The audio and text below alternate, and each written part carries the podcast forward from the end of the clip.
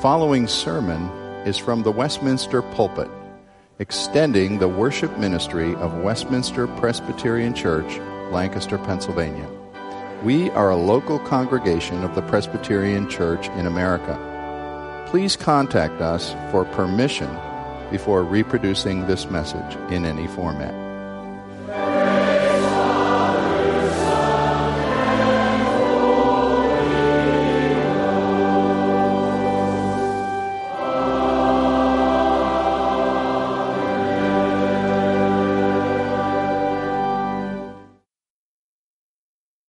If you're visiting with us, we've been studying the life of David and many things God exhibits to his people through that life, one of the fullest biographies we have of anyone in the entire Bible. And it is so full that we have to sometimes condense what is happening uh, from several chapters into one message, which is the case today, and I think we'll be with a couple more as we head towards the conclusion of this series in the first Sunday of June. But we're looking at Second Samuel fifteen today, and I need to just quickly glance back so you get a little context. We were in chapter twelve the last time we were together as David was recovering from a great sin in his life of both adultery and planned murder, brought a true repentance. We looked at Uh, Psalm fifty-one, his great psalm of repentance. But consequences continued out of his family issues, especially having so many wives and so many sons and daughters by all those wives. And uh, just a quick recap or something you haven't read, chapter thirteen is a dark and terrible chapter, if you can call something from God's Word terrible. The human actions are terrible as one of David's sons, Amnon, uh, desires and thinks he loves a stepsister, Tamar. He has an, an assault on her, and Absalom, her brother, by the same mother, uh, vows to kill Amnon and does so uh, within chapter thirteen, one of the really awful incidences that takes place. And then Absalom flees and is away for a couple years as an exile. He comes back, and chapter fourteen tells of him being about two full years. fourteen twenty-eight says he lived two years in Jerusalem without coming into the king's presence. He knew he had done wrong. David knew he had done wrong, yet he could not formally, legally punish his son Absalom, so he left him in a kind of limbo, which ended at the end of chapter fourteen when he finally welcomed him, but it was a chilly sort of welcome, not a reconciliation. And let me begin reading at Second Samuel fifteen one. After this, Absalom got himself a chariot and horses and fifty men to run before him. And Absalom used to rise early and stand beside the way of the gate. When any man had a dispute to come before the king for judgment, Absalom would call to him and say, "From what city are you?" And when he said, "Your servant is of such and such a tribe in Israel," Absalom would say to him, "See, your claims are good and right, but there's no man designated by the king to hear you." And Absalom would say, "Oh, that I were judge in the land. Then every man with a dispute or cause might come to me, and I would give him justice." So whenever a man came near to pay homage to him, he would put out his hand and take hold of him and kiss him. Thus Absalom did to all of Israel who came to the king for judgment. So Absalom stole the hearts of the men of Israel. And it goes on to say here how he went down to Hebron and had himself declared to be king, and a number of people followed him. I'm picking it up in verse thirteen. Reading through thirty. And the messenger came to David saying, "The hearts of the men of Israel have gone after Absalom." And David said to all his servants who were with him at Jerusalem, "Arise, let us flee, or else there will be no escape for us from Absalom. Go quickly, lest he overtake us quickly and bring down ruin on us and strike the city with the edge of the sword." And the king's servants said to the king, "Behold, your servants are ready to do whatever our lord the king decides." So the king went out and all his household after him, and he left ten concubines to keep the house. And the king went out, and all the people after him, and they halted at the last house. And all his servants passed by him, all the Cherethites and all the Pilethites, and the six hundred Gittites who followed him from Gath passed on before the king. When the king said to Ittai, the man of Gath, "Why do you also go with us? Go back and stay with the new king, for you are a foreigner and an exile from your home. You came only yesterday, and shall I today make you wander about with us, since I go I know not where? Go back and take your brothers with you, and may the Lord show steadfast love and faithfulness to you." But Ittai answered the king, "As the Lord lives and as my lord the king lives, wherever my lord the king shall be, whether for death or for life, there also will your servant be." And David said to Ittai, "Go then, pass on." So Ittai the Gittite passed on with his men and all the little ones who were with him. And all the land wept aloud as the people passed by. And the king crossed the brook Kidron, and all the people passed on toward the wilderness. And Abiathar came up, and behold, Zadok came also with the Levites, bearing the ark of the covenant of God.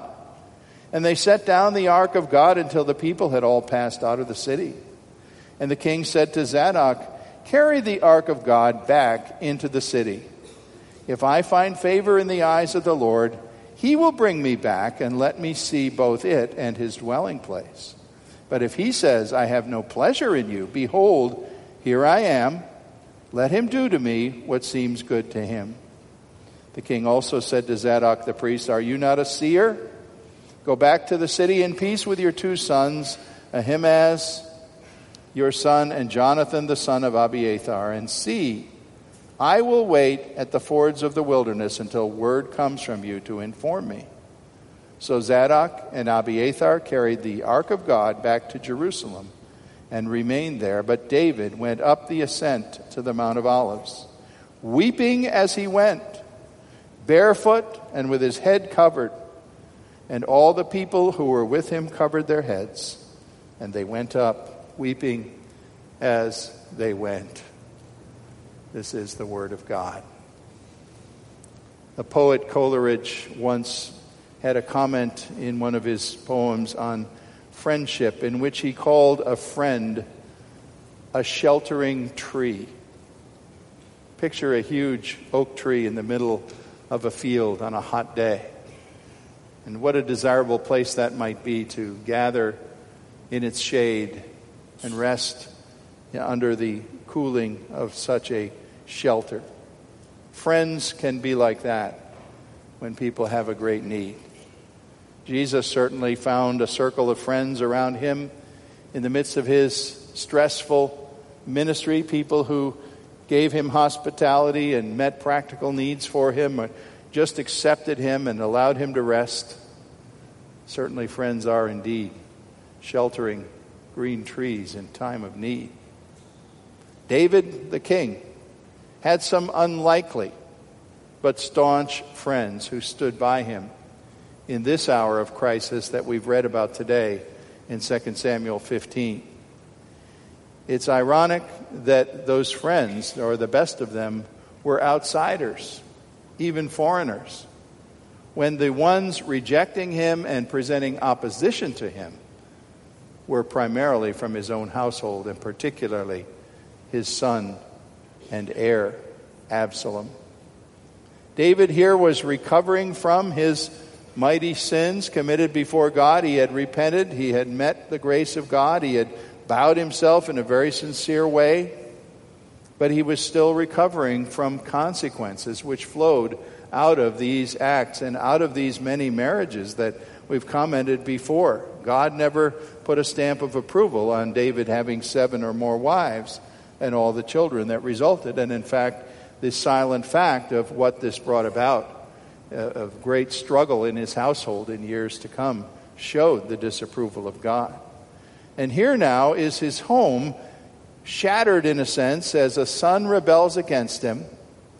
And the question is whether David is going to be able to trust God in this hour. How is he going to face it? And I'm asking the ultimate question today about who, if anyone, is going to stand with the true king in such an hour. One of the Bible's real tragic family stories on this day that we think about families a lot on Mother's Day is David's relationship to his son Absalom. David apparently never stopped loving this handsome son. We're going to see that in a week to come. If they had high school yearbooks when Absalom was around, I'm pretty sure he got the most likely to succeed award. He was handsome. He was a warrior.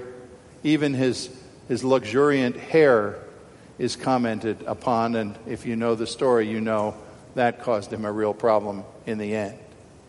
But the one thing we know about him was that Absalom seemed to have grown up without any significant fatherly discipline. That seems to be an area where David flunked pretty badly.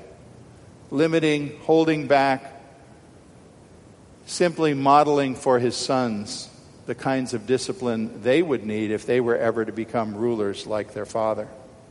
And we find, as I mentioned in the recap, that Absalom killed his stepbrother Amnon for a terrible sexual assault upon Absalom's sister Tamar, as told in chapter thirteen. He had become an exile, and he greatly, deeply resented being exiled for, from his father for doing something that he felt was morally right. And Dad simply didn't accept him, didn't welcome him in court for two years. And by the time he finally did, when Absalom more or less demanded it at the end of chapter fourteen, it was not a time when a true reconciliation could come about. Deep down, David felt, I believe, that he deserved this bitter pill of family fracturing that came to him. And although he was God's appointed king, we see him deeply humbled. And the actions that he takes today are those of a mature man who is no longer arrogant and independent, asserting himself against God. There's an amazing scene here in verse fifteen. As the king hears that Absalom has now declared himself king, and interestingly, he chose to do it in Hebron, the very place where David was first crowned king. That was deliberate, I'm sure. And Absalom said, "I'm the king. Come to me, all you who want to follow and, and get a new kind of justice and a new kind of rule." And it appeared that there was quite a popular swing to go to this young man. Hundreds who had hailed David as Israel's great king and sung his praises in earlier decades now said, well, let's have a young king. Let's have a new king. Let's have a new outlook. David seems like a toothless lion now. And he's mired in his family problems. He's not the king we want anymore. Incredibly, David hears of this, and I think you should be astonished as we read what I did beginning at verse thirteen of chapter fifteen. David hears of Absalom declaring himself king, and he doesn't say, well, let's mount a, a you know, a defense. I'm the rightful king. I, I hate to go to war to my, with my son, but it looks like I have to. No, he just says, let's clear out. Absalom's going to come. He's going to bring an army against Jerusalem. Let's get out of his way. It seems like uh, almost like a coward's action that David commits here. But our text raises a theme that you might say is a minor point. I think the major point of this text is the humility of David, the mature man who has been brought low by God's discipline and by confession of his own sin, and how, how much more mature he is spiritually. That's probably the main point of this chapter. But I'm going to put focus before we finish today on a more secondary point perhaps. And that is upon who identifies and stands with our rejected king. And I'm going to bring you to conclude, I hope, that you might see that willingness to take a firm stand beside a Lord who is unwanted by multitudes is a crucial test still put before us in the Christian life today. How many of us will prove in the end to be as loyal to our heavenly king as one rather obscure man named Ittai did here in this forgotten page of the Old Testament. Before us is a story with tangled layers and many psychological nuances, and I've tried to give you a, just a thumbnail sketch of it. But the heading we give to this sad tale as we look at it first today and think of what is going on is to call it, the first point, a son who spit in his father's eye. Now, unlike David, Absalom, as far as we can tell, had no lively, true faith in God. He He uh, pulled a subterfuge here in chapter fifteen, verse seven, when I didn't read that verse, when it said, he said, "Please let me go pay a vow to the Lord in Hebron." That was a joke. Absalom didn't serve the Lord at any time that we can see anywhere. He was going to Hebron because to be declared king there was to be declared king where his father was, and it was a sharp stick in his father's eye for sure. We know what he had done. We know all about his killing of his stepbrother and his exile and how that caused him to brood and be resentful that he wasn't immediately just forgiven. Shouldn't the king have even said, Absalom, in light of the cause of it, uh, yeah, it's a bad thing to kill a stepbrother, but in light of your provocation, I understand. David didn't say that. The problem was he didn't say anything. Well, finally, this young man decided either the king receives me or he executes me, but don't leave me in limbo. And he demanded to see the king at the end of fourteen. Joab was a go-between. Absalom was brought. David bowed before him and kissed him, but it was too little, too late. So we have at chapter fifteen, Absalom's presidential campaign. You heard of folks who've thrown their hat in. Well, Absalom threw his hat in the ring. I'm running. I'm running for my father's place of government. And you see how he does it. Master politician. He got himself a nice brand new chariot. He got fifty men that we could hire. I imagine he had some access to wealth. And he hired fifty soldiers, had flashy uniforms made for them, stood at the city gate where he would be absolutely prominent. The city gate was a place, often the place where minor matters, almost like a common court, where the elders of the city could be consulted about uh, matters of judgment, or an appeal could be made that would, would go up to the king if it had to. Well, there was Absalom hearing the case saying, too bad my father doesn't have somebody who's really ready and willing and sympathetic to hear your case, my brother. I would deal with it if I had the authority, if I were king. I bet he kissed quite a few babies there at the city gate, as a matter of fact. And he got his image out on posters all around town. If I were king. It doesn't take too long for something like that to begin to stir the public imagination. He was a media darling. He was handsome. He spoke well. And perception is all you really need to affect. Style, not substance, is what people are very often after. You know that only too well in the American political arena. I don't have to bring about examples. Absalom knew that all he had to do was plant the idea, plant the seed. I would do a better job for you. And by comparison, David appeared washed up. Why would this unambitious, middle-aged king be kept when you could have me, charismatic, energetic, handsome, waiting to take over? And so Absalom had himself declared king, as we see. Well, at first, it wasn't easy to tell. Uh, who, where was the majority? Where would most of the people swing? Would they go with the young man? Would they stay loyal to David? What would happen? It was sure that a civil war was about to ensue, and it did ensue. And we'll see some of that next time. But I tell you, and I would think you probably asked yourself too when I read this chapter, if you're not familiar with this text, why in the world would the established king immediately say, arise and let us flee, or there'll be no escape for us? It seemed like David was in the strong position. He held Jerusalem, which was a walled city. We know from other things in Scripture, it was a hard city to attack. The walls were high. The geography was such that it was not an easy city to invade. I would tell you several things, though, when you begin to think about it, why David ordered this immediate evacuation. And one of the chief of them is that it's an illustration that all of his haughtiness and arrogance, that the same things that his son was showing, are drained away from David now. He certainly had his share of ego and pride in earlier times. He was a warrior. Why wouldn't he fight? Well, we think because God had brought him low. God had definitely humbled him in the things that he had done and the things he had had to confess.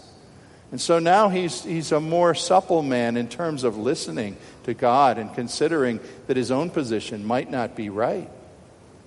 But a big thing, and it is actually hinted at here, is at the end of verse fourteen that I read, that uh, Absalom would bring down ruin on us and strike the city with the edge of the sword. David was saying, if we wanted Jerusalem to be a battleground, Absalom will be glad to have that happen.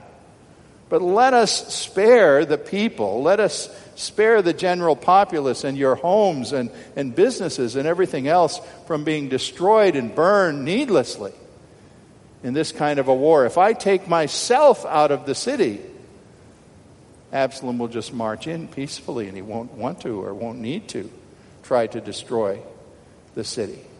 But not the least reason why he left, I think, is as a humbled and forgiven man before God, he was saying, I am putting this whole matter into the hands of God. Do you see what he did there when they brought out the ark of God? I think that's a very telling part of this text. The priests and Levites certainly thought, well, the king's going, we go where the king does. The ark of God is the visible symbol of the presence and blessing of God on the nation. So if the king leaves, we leave. And they came out, but they got to the edge of the city, and David said to the priest, take the ark back. Did you wonder why he was saying that? If I'm discerning the text correctly, I believe he was saying, look, you all know what the ark represents. It's the visible symbol of God's presence. But I know God is with me. I know God sees me, and, and he knows exactly who I am. Verse twenty-six, if he says, I have no pleasure in you, behold, here I am. Let him do to me what it seems good. He's saying, I don't actually need to hide even behind this official icon of God's presence. God sees me. God knows me. God has been dealing with me and is dealing with me now. If he chooses to bring me back, he will bring me back. If he chooses that this is the last time I ever see Jerusalem, that is his will. And I will rest in it. It's actually wonderful to see how God has turned David here in terms of a spiritual example. He's not a weak, cowardly king crawling out of Jerusalem under the attack of a strong man. He's a teachable, godly man who is seeking the will and the pleasure of God and sees this as the right way to achieve it with the least amount of collateral damage to God's people. Well, secondly, after a son who spit in his father's eye, let's talk about an outsider's unbreakable loyalty to this true king, because there's a minor figure in this text. And unless you were happened to be reading this passage, you'd never hear of him, as far as I know. I didn't actually look in a concordance if his name comes up anywhere else, but he's sure not a major figure, I'll tell you that. And it's in verse twenty-one, which in some ways is the pivotal verse of this chapter. As this man, Ittai, now Ittai, the Gittite, has an interesting sound to it. It means he's from the city of Gath. And where's Gath? That was the eastern coastland near the Mediterranean where the Philistines dwelt. And we know about Gath from the life of David because who came from there? Goliath. Ittai is a man of the Philistines, the same tribes against which David warred in his early years, the same tribe that produced uh, Goliath, his great enemy that he brought down. Here's a man who at some point had come over to David with six hundred warriors who had served David. And now, as this procession goes out of the city, David sees Ittai at the head of six hundred Philistines, cavalry, riding out. And he says, my friend, how wonderful of you to come, but this is strange. Why would you accompany me? You, you've been a recent friend, but you don't owe me anything. Why don't you go stay in the city and my son will take care of you. He won't regard you as an enemy. Go back. May God deal kindly with you. I love the answer of Ittai. What a great man of God he proves to be by this one declaration. By the life of Jehovah and the life of my Lord the King, wherever my Lord the King is, whether it means life or death, there will your servant be. What an irony. David's premier son is his dire enemy.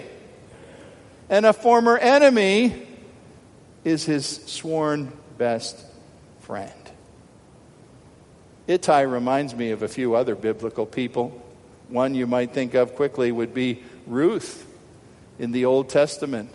She too, a foreigner, not an Israelite, promised to go with her mother-in-law and help protect Naomi when she was widowed and had to go to a new place. And Ruth said those famous words, "Where you go, I will go. Your people will be my people. Your God will be my God." Isn't that exactly what Ittai was saying? I think, too, of a, a name that we could put on a Bible trivia quiz and probably catch most of you. It would have caught me if I hadn't prepared the sermon, by the way. Second, Second Timothy chapter one, a very, very minor New Testament character that Paul mentions with a telling phrase when he speaks about Onesiphorus. Second Timothy one sixteen, Paul says, Onesiphorus, who often refreshed me and was not ashamed of my chains. A minor character who came to Paul when everybody else had been either forced to or wanted to abandon him. This man showed him deep friendship. Jesus, of course, had his disciples at the Last Supper. In Luke twenty-two, he says, "You are those who continued to be with me in my many trials." Green trees under which you can rest and find shade from the hot sun of hostility and crisis and conflict. You can march almost anywhere with friends like this beside you. Well, maybe you're wondering what, all right, this is an interesting story, a kind of strange story, but how does it relate to us today? I'm going to pick up this one thread of Ittai's companionship and declaration and tell you that I find in it a strong application to the life of the church today. You realize that what Ittai said here in verse twenty-one is exactly what every Christian is challenged to say and to mean in deep sincerity to Jesus as our reigning Lord and King. There's a real sense in which we must choose day in and day out to continue and persevere in faith, recognizing the lordship and the monarchy of a king, a king over all things, who does not have today the masses on his side, and as a matter of fact, never has had. Those who follow Christ in spirit and truth have been throughout all of history, since the first century to the twenty-first century, an embattled minority. We've always been a minority, sometimes more embattled or less embattled. And we've always had smooth-talking upstarts come along to woo us and say, "Come to me, I've got a better product for you than Jesus has to offer." And they heap some kind of scorn or criticism upon Christianity in our Bible. And the question comes to us to say, will you say to Christ, "This, as surely as my Lord lives, wherever my eternal King leads, that's where I will go," whether it means life or death? Because that, in essence, was the exact cry of Paul in Philippians three ten, when he said, "My whole goal in life and death is to know Christ and the power of his resurrection and to share in the fellowship of his sufferings." There are many, many people who claim some kind of general allegiance to Christianity, who personally sacrifice nothing to follow Jesus as Lord. There are whole Christian denominations that have sold away their entire birthright of loyalty to Christ, to follow the cries of an Absalom or some party of Absaloms in this world. There are people to whom being Christ's disciple means, sure, I come to a church. It's a good thing on Sunday morning to start out the week with some meditation on Scripture and a few nice hymns and perhaps a little uplift or, or uh, inspiration to carry me through the week. But what we expect back is God to keep the blessings coming and to just keep me in my comfort zone of happy American life. And if the comfort zone is disrupted somehow by ill health or financial misfortune or lost jobs or family disruption or whatever, God's not doing his job, so I'm not sure how loyal I'll be to him. How many of us bargained upon joining King Jesus as he passes through the present world's social order, now more and more determined all the time by an aggressive kind of humanism that despises the Word of God, and even has our own government turned as its ally against us? A disciple's self-sacrifice means willingness to follow the path of God and Christ and the Word of God, whatever it reveals, wherever it leads, and that will be and is a lonely path. Young people, I give you no illusions. When my grandchildren are my age, and I'm talking to young people in this room who are the age of my grandchildren, you will be more an embattled minority as a Christian than we are today. Everything is going that way. You will not be more comforted or more applauded by your government for a stand for Christ. You will be less so than we are today. That is just about a certainty. We need to wake up. The kind of courage of conviction required from first century Christians is now increasingly being required from twenty-first century Christians. Who is going to stand with the king who is abused, despised? Look at what happened in chapter sixteen. I didn't go that far, but glance at it if you have your Bible open. Look at a man named Shimei, sixteen five and following. This man was absolutely open in his despising of David. As the king was moving out of Jerusalem, it says he threw stones at David and dirt at him and said, "Get out, get out, you man of blood, you worthless man." That's the king he was doing that to. And David said, don't stop him. Don't stop him. What he's saying may be true. Well, there are plenty in the world today that are glad to throw dirt and stones at Jesus Christ and say, "Get out, get out, you worthless Christ. Get out of our public square. We have no use for you." To be a Christian, when people were first called Christians in the city of Antioch, it meant they were Christ's men, Christ's women. You and I need someone to exercise sovereign lordship over our lives, and it needs to be someone we can adore, whom we can know is absolutely right at all times, in all circumstances, to whom we can pray, to whom we can worship, in whom we can hope that he is returning to consummate history and returning to draw to himself at the end of history those who belong to him. Do you belong to him now? Will you stand with him now? Folks, I'm telling you, I, I feel a strong turning point in my ministry of four decades. The turning point is away from any allowance of half-hearted loyalty and lukewarm allegiance that has always been unworthy of the Son of God. But today it's also useless. The world we live in is saying, who do you stand with? Who do you stand with? Will you be counted as an ambassador of the world's greatest king while he dwells in exile, in disrepute, and while humanism and that which rejects the Word of God utterly heaps scorn upon him and even makes a stand for his moral principles to be illegal? It's getting to the point where civil disobedience is going to be required from God's people in certain areas if things go as they are going, ladies and gentlemen.